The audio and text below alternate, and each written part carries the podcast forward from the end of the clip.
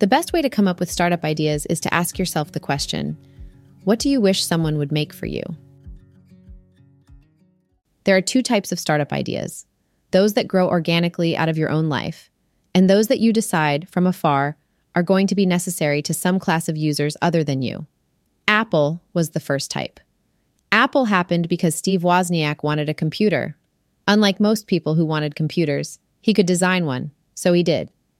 And since lots of other people wanted the same thing, Apple was able to sell enough of them to get the company rolling. They still rely on this principle today, incidentally. The iPhone is the phone Steve Jobs wants. Our own startup, ViaWeb, was of the second type. We made software for building online stores. We didn't need this software ourselves. We weren't direct marketers. We didn't even know when we started that our users were called direct marketers. But we were comparatively old when we started the company. I was 30 and Robert Morris was 29. So we'd seen enough to know users would need this type of software. There is no sharp line between the two types of ideas, but the most successful startups seem to be closer to the Apple type than the ViaWeb type.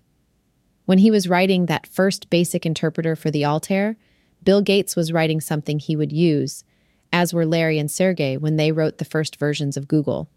Organic ideas are generally preferable to the made up kind, but particularly so when the founders are young. It takes experience to predict what other people will want.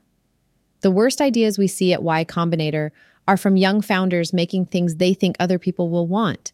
So if you want to start a startup and don't know yet what you're going to do, I'd encourage you to focus initially on organic ideas. What's missing or broken in your daily life? Sometimes, if you just ask that question, you'll get immediate answers. It must have seemed obviously broken to Bill Gates that you could only program the Altair in machine language. You may need to stand outside yourself a bit to see brokenness because you tend to get used to it and take it for granted. You can be sure it's there, though. There are always great ideas sitting right under our noses. In 2004, it was ridiculous that Harvard undergrads were still using a Facebook printed on paper. Surely that sort of thing should have been online. There are ideas that obvious lying around now. The reason you're overlooking them is the same reason you'd have overlooked the idea of building Facebook in 2004. Organic startup ideas usually don't seem like startup ideas at first. We know now that Facebook was very successful, but put yourself back in 2004. Putting undergraduates' profiles online wouldn't have seemed like much of a startup idea. And in fact, it wasn't initially a startup idea. When Mark spoke at a YC dinner this winter, he said he wasn't trying to start a company when he wrote the first version of Facebook. It was just a project. So was the Apple I when Woz first started working on it. He didn't think he was starting a company. If these guys had thought they were starting companies, they might have been tempted to do something more serious, and that would have been a mistake. So, if you want to come up with organic startup ideas, I'd encourage you to focus more on the idea part and less on the startup part. Just fix things that seem broken, regardless of whether it seems like the problem is important enough to build a company on. If you keep pursuing such threads, it would be hard not to end up making something of value to a lot of people. And when you do, surprise, you've got a company.